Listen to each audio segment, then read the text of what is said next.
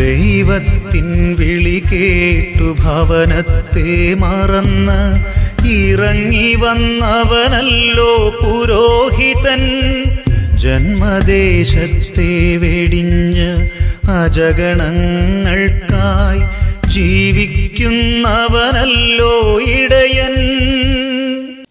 ഈശോയുടെ പൗരോഹിത്യത്തിൽ പങ്കുചേരുവാനായിട്ടുള്ള വലിയ ആഗ്രഹമാണ് ഒരുവനെ നീണ്ട നാളുകളിലെ പരിശീലനത്തിനായി സ്വയം സമർപ്പിക്കുന്നത്. ഒരു നാൾ തിരുപ്പട്ടം സ്വീകരിച്ച് ഈശോയുടെ പൗരോഹിത്യത്തിൽ പങ്കുചേരണമെന്ന വലിയ ആഗ്രഹവും പ്രാർത്ഥനയും തന്നെയാണ് ഒരു സെമിനാരിക്കാരനെ മുന്നോട്ട് നയിക്കുന്നത്.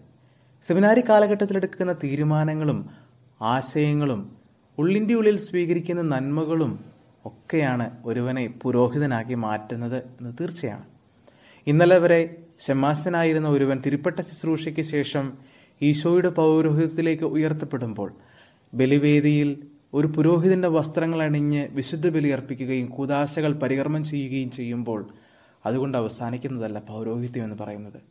ഉള്ളിന്റെ ഉള്ളിലെ ആ കൊതിക്ക് ഈശോനാഥൻ തിരിച്ചു കൊടുക്കുന്ന സമ്മാനം തന്നെയാണ് പൗരോഹിത്യം എന്ന് പറയുന്നത്. ഡിസംബർ ജനുവരി മാസങ്ങളൊക്കെ പൗരോഹിത്യത്തെ ആഘോഷമാക്കുന്ന മാസങ്ങളാണ്. മാസങ്ങളിലൊക്കെ അധികമധികം തിരുപ്പട്ട ശുശ്രൂഷകളിൽ പങ്കെടുക്കുമ്പോൾ പുരോഹിതനാകുവാനായിട്ടുള്ള ആഗ്രഹത്തെ എവിടെയൊക്കെയോ അത് സ്വാധീനിക്കുന്നുണ്ട് എന്നത് തീർച്ചയാണ്. നിത്യപുരോഹിതന്റെ വസ്ത്രങ്ങൾ നൽകുമ്പോൾ ആ വസ്ത്രങ്ങളോടുള്ള നീതി പുലർത്തുക എന്നത് വിശുദ്ധിയോടുകൂടി ജീവിക്കുക എന്നുള്ളത് ഒരു പുരോഹിതന്റെ ജീവിത താളമായി മാറുന്നു.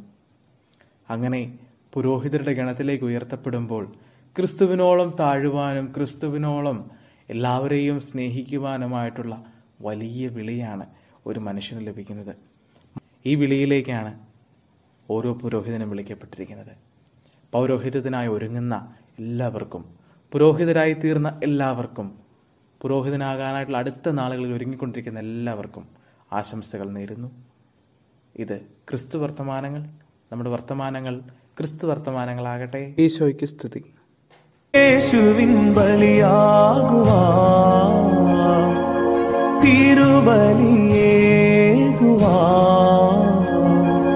എന്നെ വിളിച്ചെന്റെ നാഥൻ നിത്യമാം ജീവൻ നേടാ.